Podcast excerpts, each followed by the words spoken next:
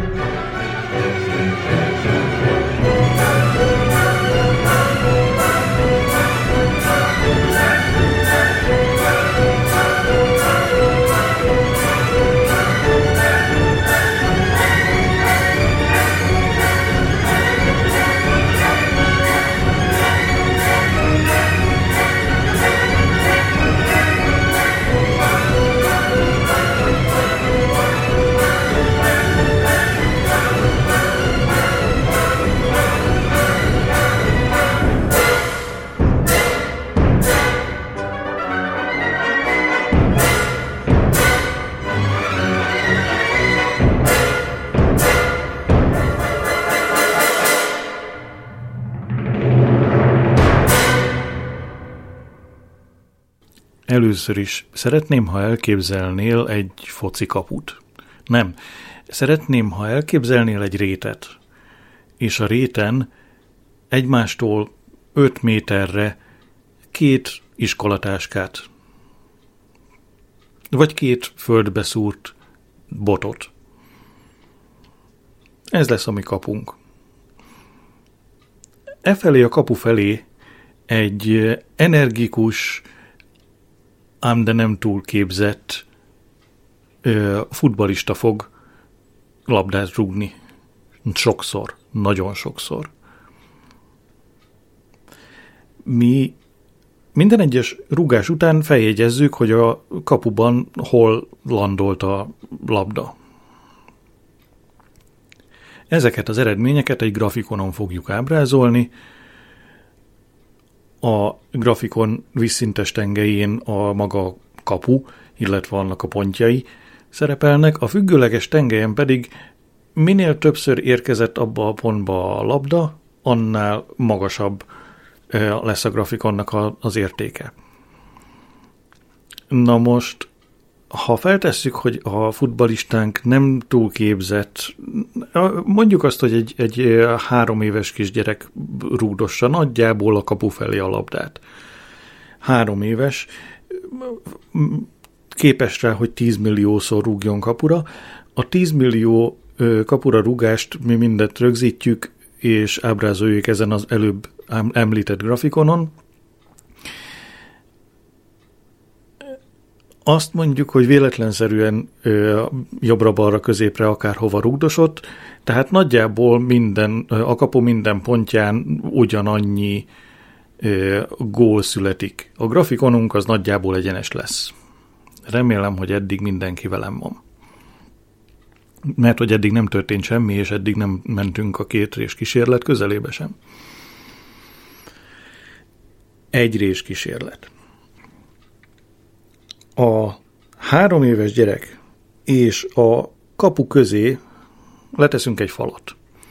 A falon, falon van egy rés. A rés az nem sokkal szélesebb, mint a focilabda. A feladat ugyanaz, a futbalistánk a nagyjából a kapu felé rúgja a labdát sok milliószor, mi pedig jegyezzük, hogy hol érkezett meg a kapuba a labda. Ugye az elvárás az az, hogy ahol a rés van a, a falon, ott viszonylag sok gól fog születni, mert ott tudott átmenni a labda, máshol meg viszonylag kevés, mondjuk semmi. Egy kicsit pontosítunk ezen, mivel a fal belső oldaláról egy kicsit ugye le tud pat, el tud pattanni a labda, ezért valamennyi gól máshol is születik. A lényeg az, hogy a legtöbb gól ott születik, ahol a rés van. A grafikont a matematikus, meg a fizikus, meg aki ismeri a grafikont, meg a statisztikus, úgy hívja, hogy haranggörbe.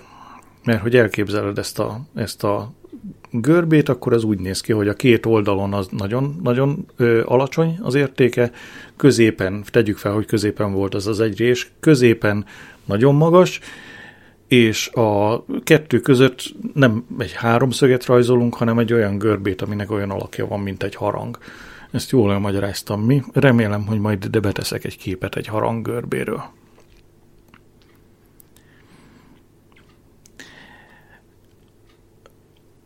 Nem történt semmi extra eddig. Mondjuk azt, hogy ez a rés ez nem teljesen középen van, nem a kapu teljes, nem a kapu közepéhez esik, hanem mondjuk egy kicsit. Ja, arról még nem beszéltem, hogy ö, az segít a későbbi képek feldolgozásához, ha azt képzeljük el, hogy ezt a rétet, kaput, a focistát, meg a falat, meg mindent felülről nézzük, a kapu a látótér jobb oldalán helyezkedik el, a futbalista a látótér bal oldalán helyezkedik el, a fal pedig középen. A grafikon pedig egy olyan furcsa grafikon, ami el van így fordítva ugye oldalára, de ez senkit nem zavar. De most azt mondjuk, hogy mi van akkor, hogyha ez a rés, ami eddig mondjuk nagyjából középen volt, ez kicsit, ezt egy kicsit feljebb tesszük. Nem történik semmi extra dolog. Az a haranggörbe, amit kirajzoltunk az előbb, az a grafikonon egy kicsit balra tolódik, hogyha elfordítjuk ezt a grafikont, akkor ugye egy kicsit feljebb tolódik. Mi van akkor, ha a rés a középhez képest lejjebb van, ugyanaz, ugyanaz történik, a haranggörbe a grafikonon jobbra, vagyis lefelé húzódik. Tehát a haranggörbe a grafikonon jobbra, az elfordított grafikonon lefelé húzódik. Na most, két rés, két rés következik. Mi van akkor, hogyha azon a falon két darab rést ütünk, mind a kettő kicsit nagyobb, mint a labda átmérője, egyiket kicsit feljebb, a másikat kicsit lejjebb, mint a fal közepe, vagy a kapu közepe. És a feladat ugyanaz, a focistánk sok millió rúgást helyez el a kapu felé nagyjából, véletlenszerűen. Mi lesz az eredmény? Az eredmény a előző két, az eltolt két haranggörbének az összege lesz, tehát a két résnek megfelelő pozícióban viszonylag magas értékek, máshol pedig ö, lecsengenek. Na most, ha a két rés viszonylag közel van egymáshoz, akkor a két haranggörbének az összege a két haranggörbe az így, így átmegy egymáson, remélhetőleg majd erről is teszek be egy képet, ezért a végeredményünk egy újabb, egyetlen haranggörbe lesz, de laposabb, mint az eddigiek. Tehát érdekes módon, ahogy a, ahogy a labda a fal a résnél megpattan oldalra, érdekes módon nagyjából középre érkezik a, a legtöbb gól, és ez nagyon lassan elkezd lecsengeni oldalra, aztán meg egyre gyorsabban cseng le.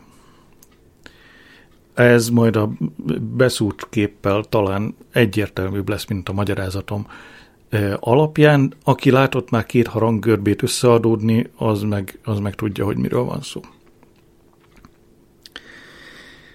Hát ennyit a futbalistáról egyelőre. Mi van akkor, ha meghagyjuk a falat egyetlen réssel, de eltesszük egy folyó közepére. Balról jön a víz, beleütközik a falba, amin van egy keskeny rés. Mi történik? Erről, amikor először készültem az előadásra, előadásra, a műsorra, akkor találtam egy nagyon jó képet, remélhetőleg, hogy a műsor felvétele és mm, adásba kerülések között újra megtalálom. Ez arról szól, hogy ö, ugyanez megtörténik a természetben. Egy folyót ö, valami földrajzi jelenség kapcsán nagyon-nagyon de ezt nem fogom tudni elmondani, igaz? Tehát érkezik egy folyó, és a két oldalról a, a part az egyszerűen csak beszűkül, nagyon gyors, nagyon beszűkül egy ponton, aztán meg újra. Öm, az történik, hogy mivel a víz az hullám természetű, ezért a keletkező keskeny résből, mint egy pontszerűen köríves hullámok indulnak ki a jobb oldalon. Ha remélhetőleg megtalálom ezt a képet, és akkor kicsit egyértelműbb lesz a helyzet, de az a lényeg, hogy jönnek a, jön a mm, egyenletesen érkező víz a bal oldalról, eléri azt a mm, rést, és ott mindegy legyezőszerűen kinyílnak a hullámok.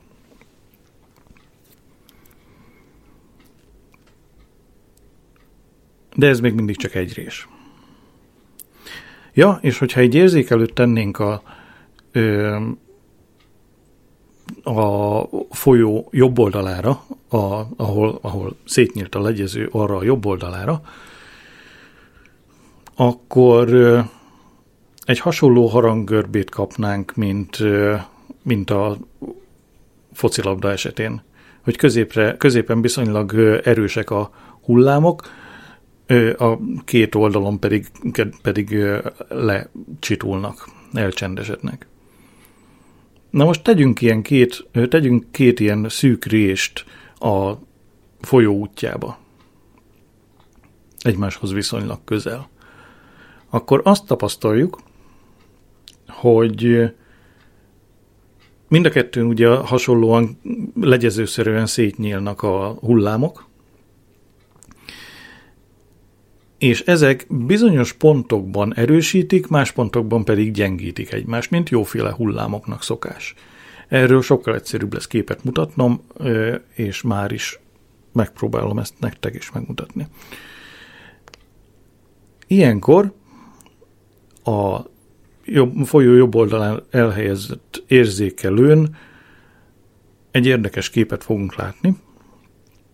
Egy olyan képet, ahol világos és ö, sötét sávok ismétlik egymást, ahogy, ahogy haladunk fe, fentről lefelé.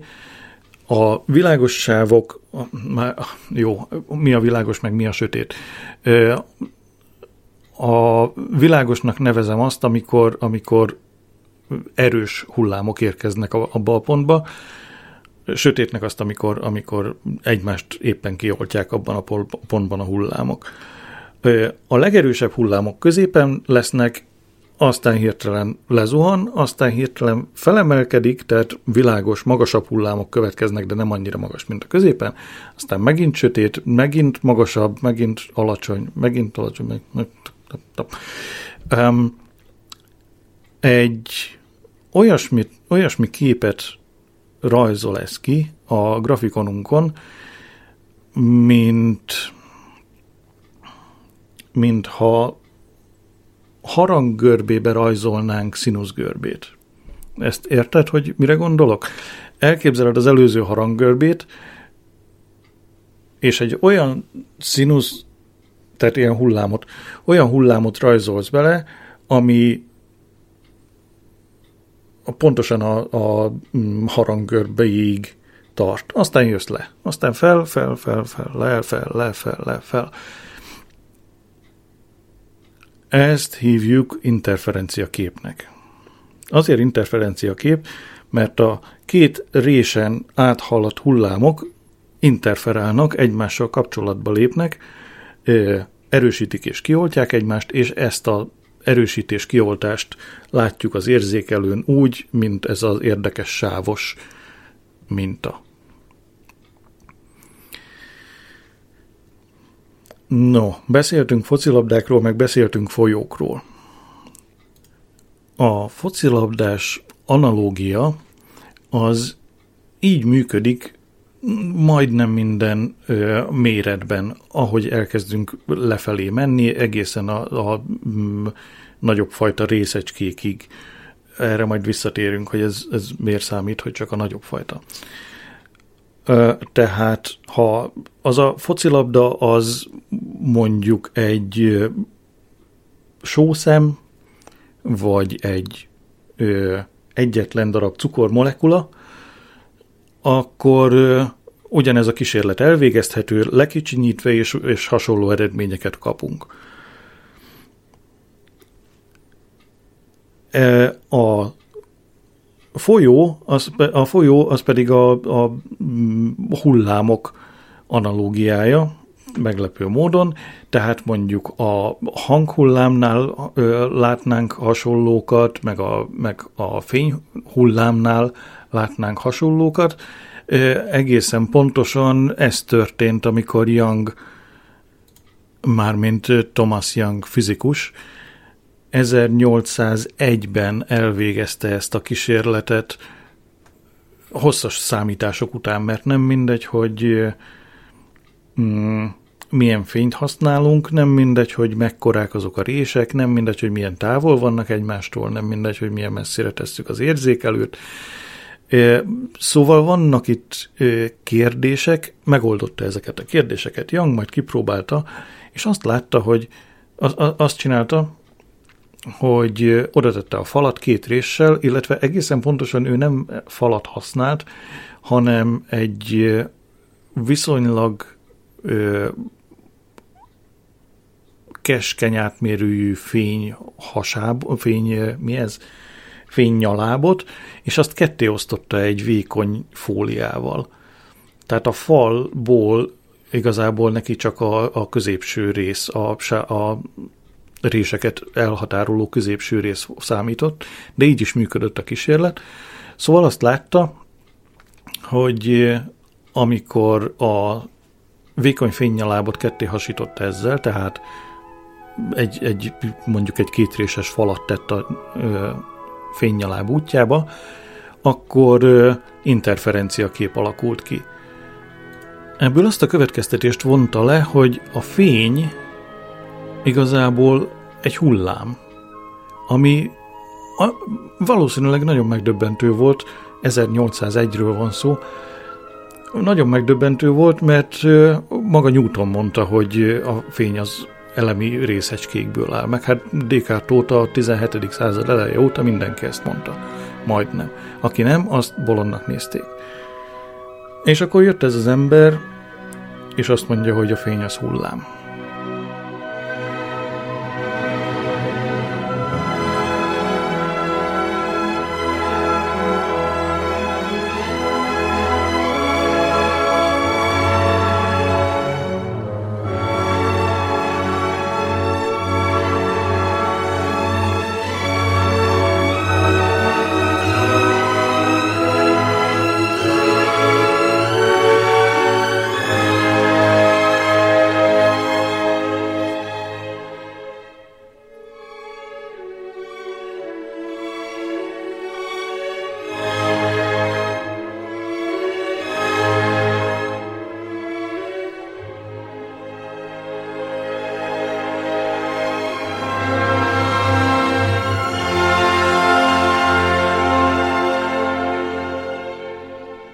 És akkor folytassuk néhány kísérlettel, kapcsolódva ehhez a két, rész, két rés kísérlethez,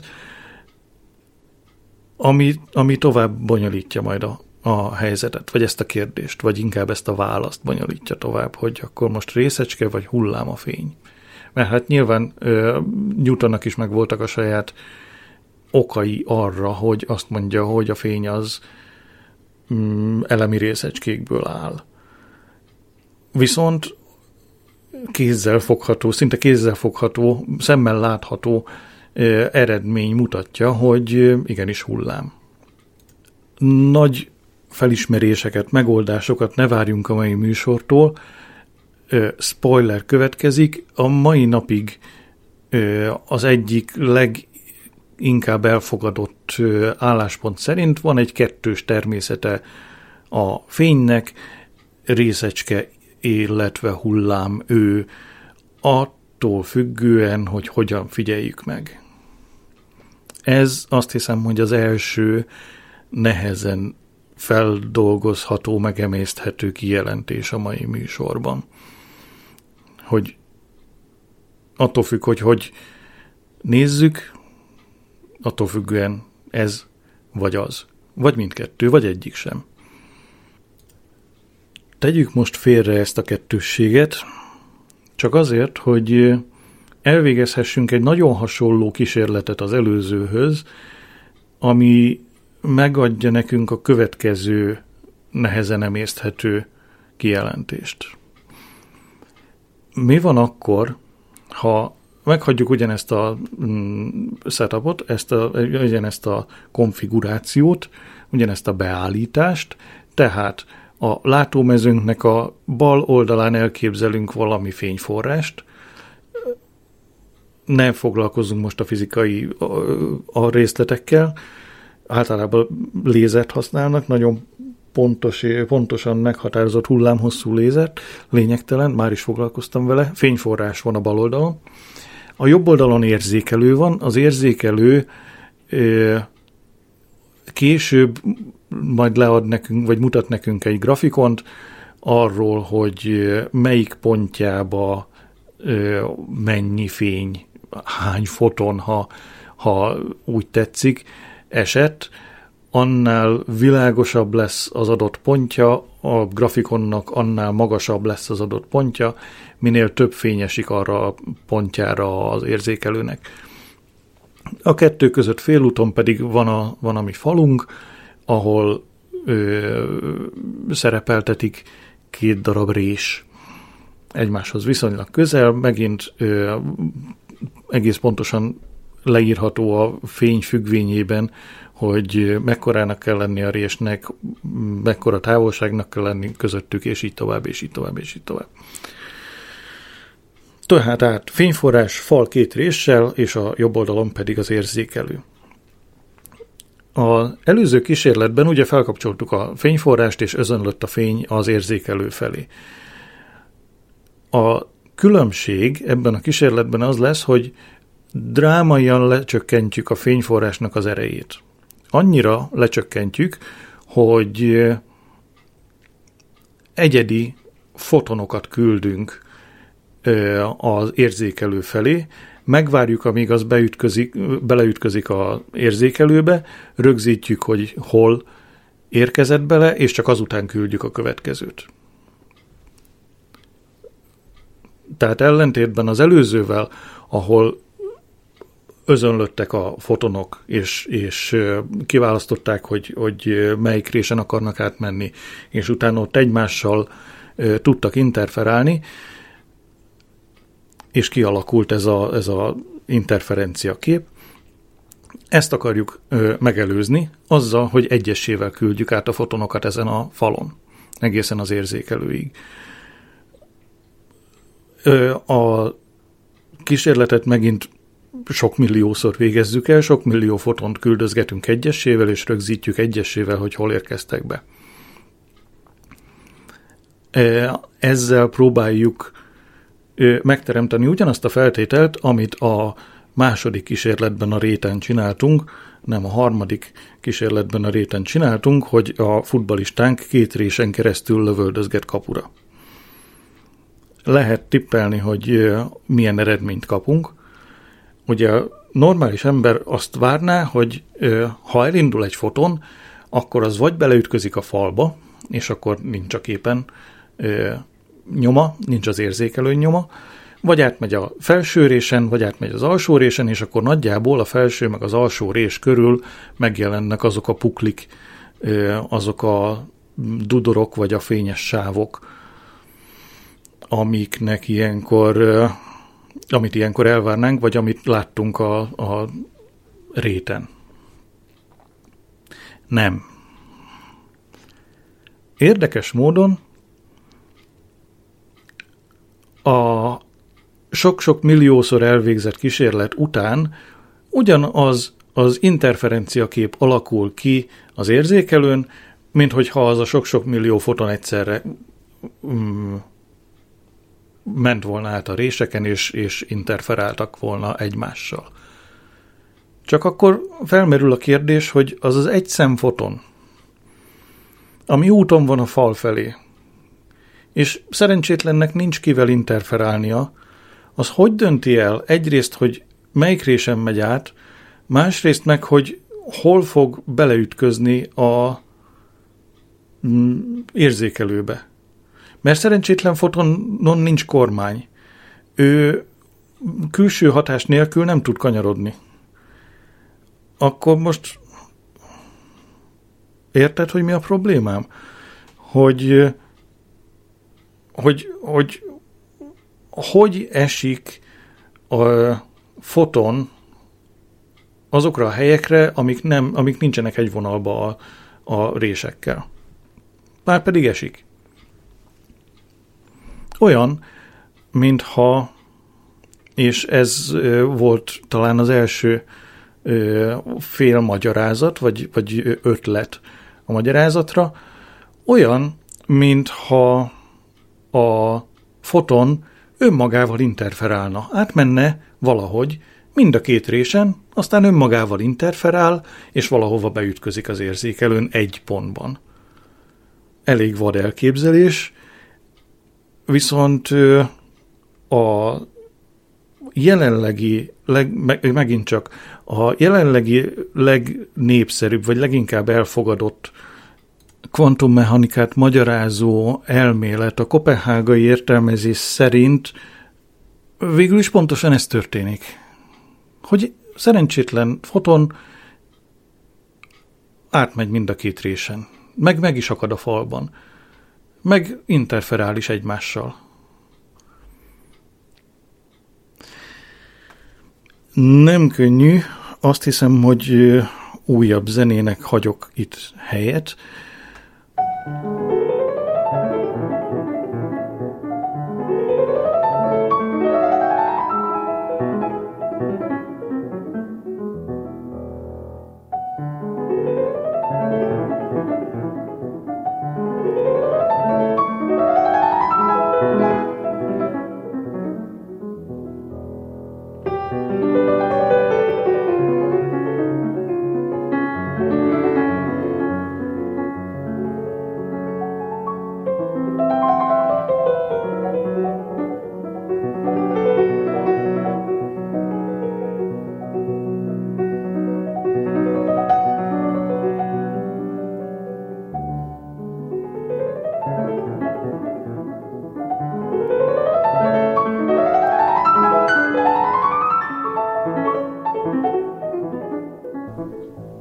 Ha visszatértünk a zenéről, ha már visszatértünk a zenéről, a, e, az előzőkben ugye arról volt szó, hogy ha két vékony, keskeny rés felé fényt lövök, és a másik oldalon számolom, hogy hol mennyi fény érkezik be, akkor kapok egy interferencia képet. Érdekes módon akkor is ezt az interferencia képet kapom, ha a fotonjaimat egyessével küldöm a fényforrásból az érzékelőre, mintha a foton nem tudná eldönteni, hogy melyik résen menjen át, és átmegy egyszerűen mind a kettőn, mert az a legegyszerűbb megoldás, ugye. Itt nem álltak meg ugye a fizikusaink, hanem azt mondták, hogy jó, akkor nézzük már meg, hogy melyik résen megy át az a kurva foton. És tettek egy okos kis érzékelőt az egyik rés elé, nevezzük ezt az alsónak, az alsó rész, alsó rés elé teszek egy érzékelőt, hogyha azon átmegy, ami nem takarja a felső rést, hogyha azon átmegy a foton, akkor nem tudom én, sípolok egyet. És ezzel, ezzel meg, tudom, meg tudom majd állapítani, hogy milyen mintát rajzolnak ki, vagy, vagy, vagy hol ment át a foton, amit a, amit a fényforrásból kilőttem, és állítólag átment mind a kettőn ilyen hülyeséget. Na most, tehát a kísérletünk arról szól, hogy a fotonokat egyesével lőjük, és figyeljük azt, hogy melyik ment át az alsó résen. Hát a foton az kicseszett a fizikusainkkal, mert hogy ebben az esetben nagyon szépen produkálta azt, amit a focista produkált volna. Ha ott volt az érzékelő az egyik résnél, vagy akár mind a két résnél, akkor megjelent a, a, az a két pukli, amit vártunk, az a két fényes sáv pontosan a ö, rések helyén, és nem volt interferenciakép. Drámai szünet. Azzal csak annyit változtattam a kísérleten, változtattunk a kísérleten, változtattak a fizikusok a kísérleten, hogy oda tették azt a kurva érzékelőt. Tehát a foton közeledve a fal felé látja, hogy ott az érzékelő, azt mondja, ó, nekem most részecskeként kell viselkednem, nekem most focilabdaként kell viselkednem, akkor most nem tudom, átmegyek a felső résen, vagy most átmegyek az alsó résen, és szép egyenesen folytatom az utamat. Nem fogok itt magammal interferálni, mert ezek néznek és nem volt interferenciakép. És ott volt a két pukli a rések mentén.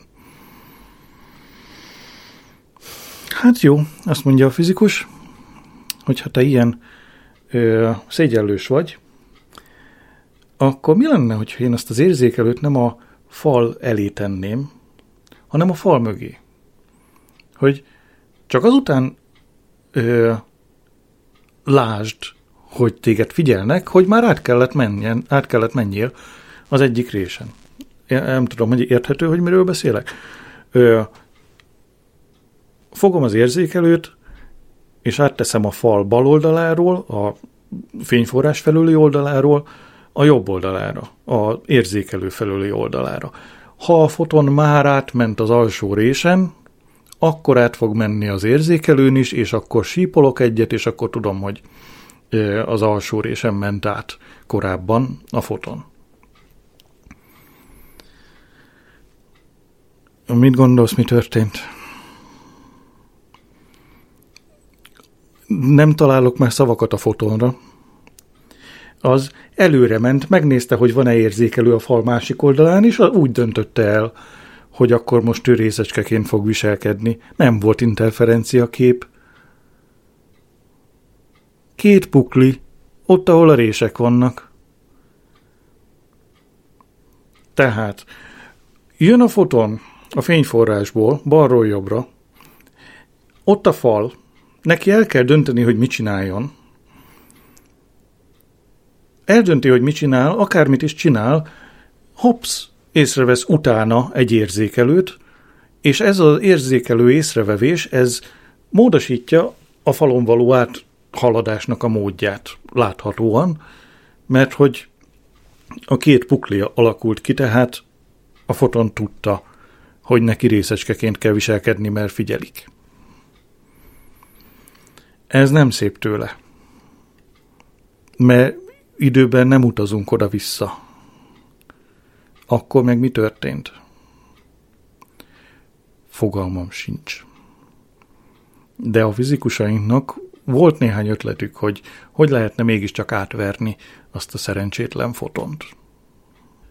Arra gondoltak ugyanis, hogy mi van akkor, ha egy érzékelővel figyeljük azt, hogy a foton a alsó résen ment át. Egy másik érzékelővel figyeljük azt, hogy a foton e, a felső résen ment át, viszont ennek a két érzékelőnek a jeleit ugyanarra a dudára kötjük, ugyanarra a sípra.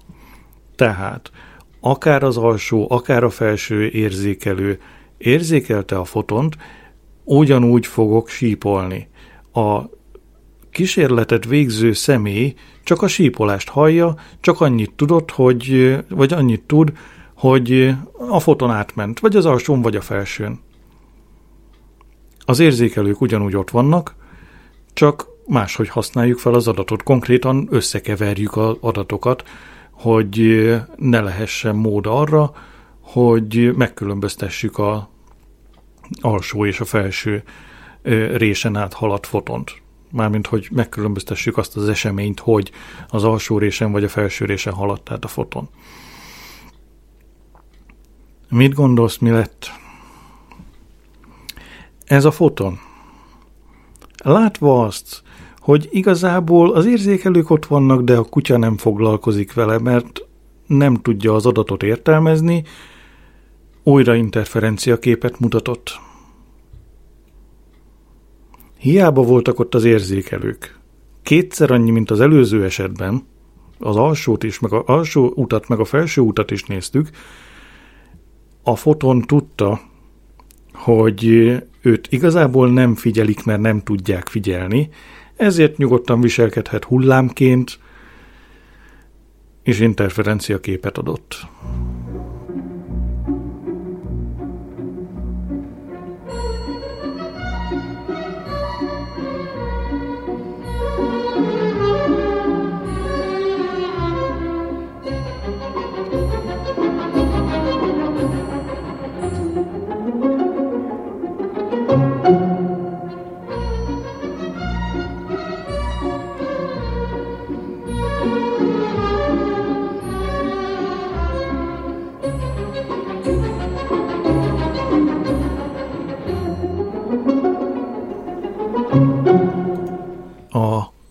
Nem kvantumfizikusnak készülő hallgatókat most megkérem, hogy menjenek ki, csináljanak egy csésze teát maguknak, egyenek egy körömpörköltet, majd jöjjenek vissza az adás végére.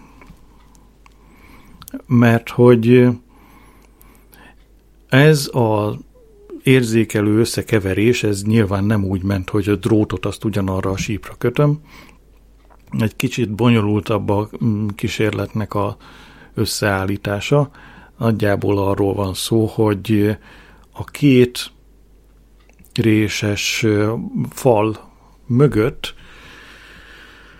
van egy prizma, egy speciális prizma, ami minden áthaladt fot, minden rajta áthaladt fotont megkétszerez. Konkrétan, ha beérkezik rá egy foton, akkor ő kibocsát magából két az eredeti energiájának a felével rendelkező fotont két különböző pályán. Egyszerű szavakkal szétválasztja a fotont ketté. Tehát keletkezik egy mondjuk felső út és egy alsó út. A, a felső résen áthaladt fotonokból is, meg az alsó résen áthaladt fotonokból is.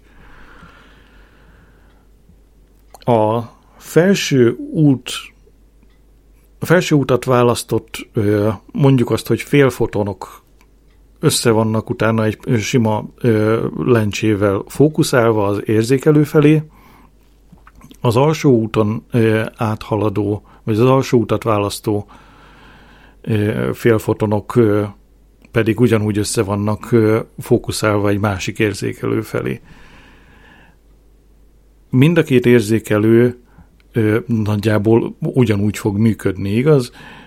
Ha a fotonunk a felső résen ment át, akkor őt az a prizma ez ketté osztja, a felső félfoton megy az eredeti érzékelőhöz, az alsó fél, vagy a másik félfoton az pedig megy a síphoz, ahhoz, ami, ahhoz az érzékelőhöz, ahol, ahol nem tudjuk majd számolni, hogy ő honnan érkezett, mert hogy az alsó úton érzékelő, alsó résen áthaladó fotont is ketté választottuk, az ő felső félfotonja megy a sima érzékelőhöz, az ő alsó félfotonja pedig ugyanahoz a érzékelőhöz, ahol, ahol a e, előző félfoton a felső ágról beérkezett.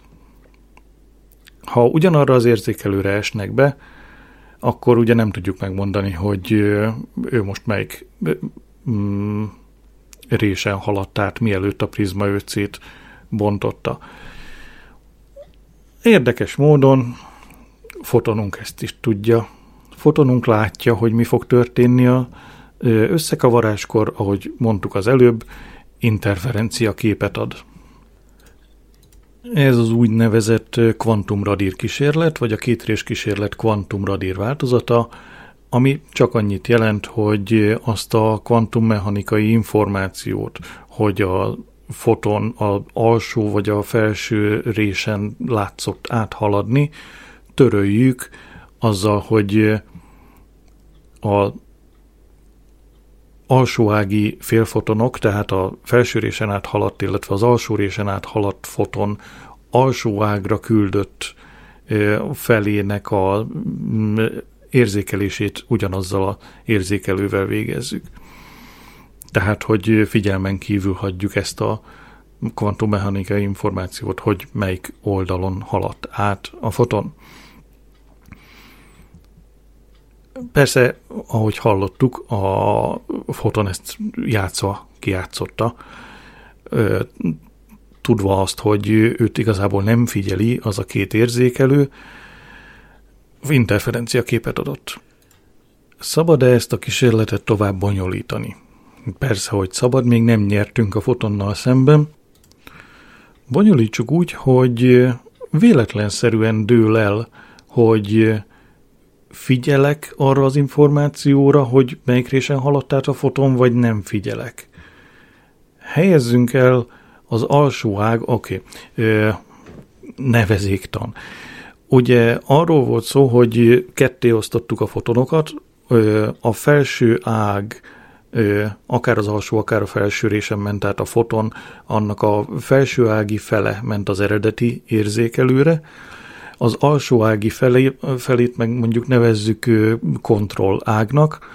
Itt történik az, hogy törlöm az információt, tehát ugyanarra érzékelőre vezetem be a két félfotont, vagy a két félfoton ágat, vagy pedig figyelek arra az információra, tehát külön számolom a alsó résen áthaladt fotonnak a félfotonjait, illetve a felső résen áthaladt fotonoknak a félfotonjait.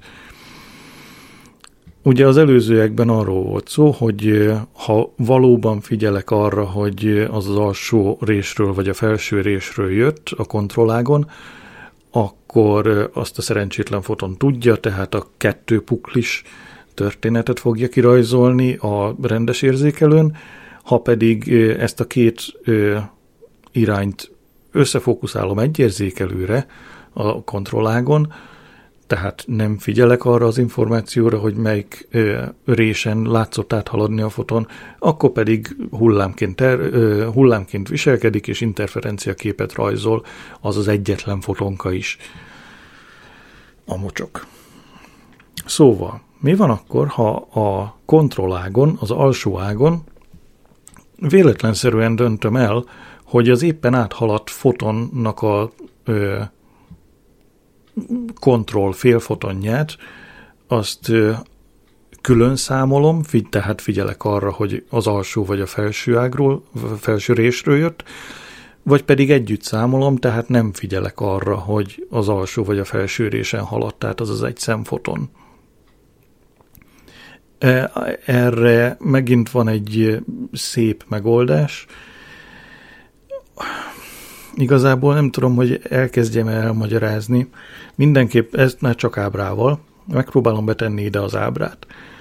A ábrának a bal felső részét azt az előzőekben hallottuk, jött a fény, ott a fal, a fekete fal, a alsó piros és a, nem, a felső piros és az alsó kék mm, réssel, a rés mögött ott van az a speciális prizma, ami ketté osztja a fotont, akár az alsó, akár a felső résen mentő át. A felső ágon egy lencsével összefókuszáljuk a félfotonokat az eredeti érzékelőre, az alsó vagy a kontroll ágon pedig egy prizmával ketté osztjuk a alsó résnek, a, meg a felső résnek a, a félfotonját, és a, azok a zöld műtyürök, azok félig áteresztő tükrök.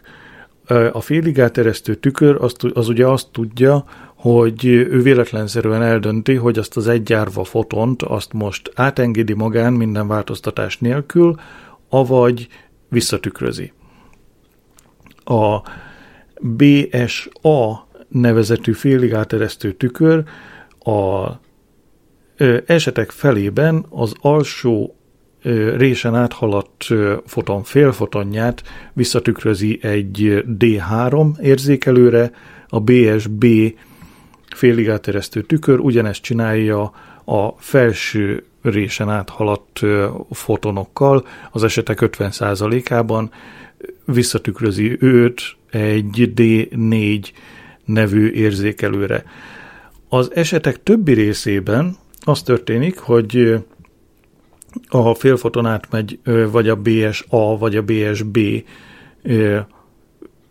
félig áteresztő tükrön, MA, illetve MB valódi tükrök őt visszatükrözik egy újabb félig áteresztő tükörre, az a félig áteresztő tükör pedig vagy a D1, vagy a D2 érzékelőre vetíti ezt a fotont, ezt a maradék félfotont, ugye. De most az látszik, hogy ha a D1 vagy a D2 érzékelőn találok valamit, arról nem tudom megmondani, hogy az alsó vagy a felső résen jött át, mert a felső résnek a piros és az alsó résnek a kék foton útjai is oda vezetnek. Ha viszont a D3 vagy a D4 érzékelőn látok egy beérkezést, akkor azt tudom, hogy a D3 esetén az alsó résen jött át a foton, a D4 esetén pedig a felső résen jött át a foton. Tehát ezt a véletlenszerűséget, hogy én most azt a fotont ezt figyelem vagy nem figyelem, félig áteresztő tükrök fogják nekem megcsinálni, ahelyett, hogy én kapcsolgatnék valami, valami hülye kapcsolót, hogy, hogy akarok figyelni, vagy nem akarok figyelni. Amit még fontos erről tudni, az az, hogy össze kell egyeztetnem a D0, tehát az eredeti érzékelőre beérkezett fotont, a D1, 2, 3 vagy 4-re beérkezett fotonnal, erre való ez a, ez a coincidence counter nevű doboz, ami igazából csak annyit csinál, hogy ha én látok egy beérkező fotont a D0-on, az, az arról ő meg tudja mondani, hogy hogy melyik alsó, melyik kontroll érzékelőre érkezett be az ő párja. Miért érdekes az? Azért érdekes, mert ha megnézem, hogy milyen kép alakult ki nagyon-nagyon sok mm, foton kilövése után, még mindig egyesével lőjük ugye a fotonokat, nagyon-nagyon sok foton kilövése után, akkor a D0 érzékelőn csak egy sima haranggörbét látok. Tehát úgy néz ki, mintha ebben az esetben nem is tudom, hogy mi történt volna. Valahol a kettő között nem látok igazi interferenciaképet, meg hát igazából, igazából a két puklis eseményhez áll ez közelebb, olyan, mintha a foton tudná, hogy igazából őt most, meg, őt most megfigyelik, tehát mm, részecskeként viselkedik. Viszont, ha a D0 érzékelőn én csak azokat a csak azokat a beérkezéseket számolom, amiről, amikről tudom, hogy a másik felük a D3-ra vagy a D4-re estek, tehát tudom, hogy megfigyeltem a ö, részecskét, akkor a két puklis eredményt fogom kapni. Tehát ö, összhangban az előző kísérletekkel a megfigyelt félfotonoknak a másik fele a két puklit rajzolja ki. Viszont ha azokat a, azokat a félfotonokat figyelem a D0-án, az eredeti érzékelőn, amiknek a másik, fél, másik felük a D1-re vagy a D2-re érkezett, tehát töröltem azt az információt, hogy melyik résem ment át, ők meg kirajzolják szépen az interferenciát. Újabb drámai szünet. Az a szerencsétlen foton, miután ketté lett hasítva, tudja, hogy a másik felét a, azok a félig áteresztő tükrök tükrözték vagy nem. És ennek megfelelően viselkedik. Na még egyszer. Van az az egyárva foton. Átjut valahogy a falon. Én már nem is mondom, hogy a résem megy át. Átjut valahogy a falon. Ketté van osztva. Az egyik fele el, elindul az eredeti érzékelő felé, a másik fele átjut mindenféle prizmán, meg félig áteresztő tükrön, meg rendes tükrön, és az eredeti fele azt tudja, hogy a össze-vissza tükröződött felével mi történik. És ennek megfelelően rajzol interferenciát, vagy nem. Ez azért már mindennek a teteje. Nem. Jön az utolsó bonyolítás.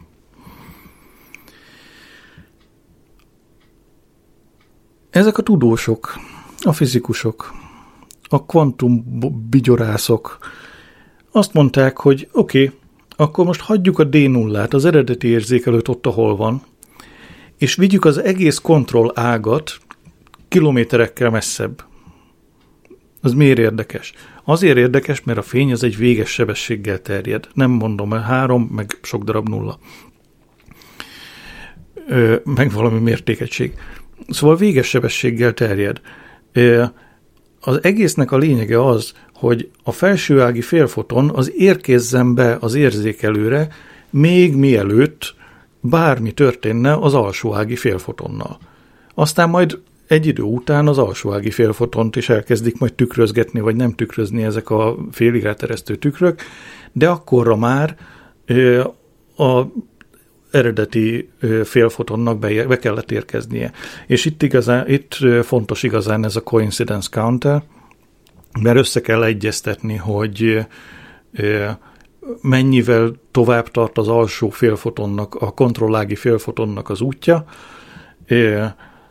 és tehát össze kell egyeztetni a beérkezést a D0-on, meg a, meg a kontrollérzékelőkön D1, 2, 3, 4-en. Mit gondolsz, mi történt? A felsőági eredeti félfoton úgy érkezett be az érzékelőre, ahogy azt majd az ő jövőjében az alsóági félfotonnak az útja definiálja. Közben érkezett egy üzenetem. Mint egy drámai ö, oldásként. Még egy.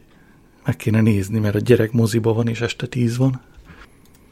Na, megnéztem, jön haza a moziból, és a rendőrök lezárták azt az útat, ahol, ahol szokott átmenni.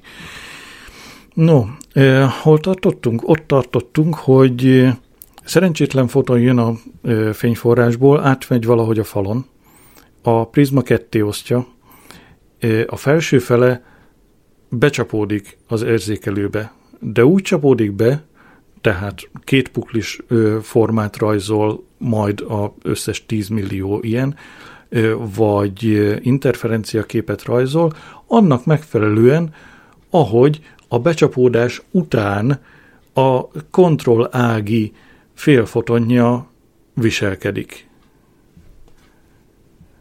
Megdöbbenés van. Akkor mégiscsak időutazik szerencsétlen foton? Vagy mi? Nincs elfogadott magyarázat erre a viselkedésre. Ez a kvantummechanika egyik, egyik nyitott kérdése volt 2007 környékén.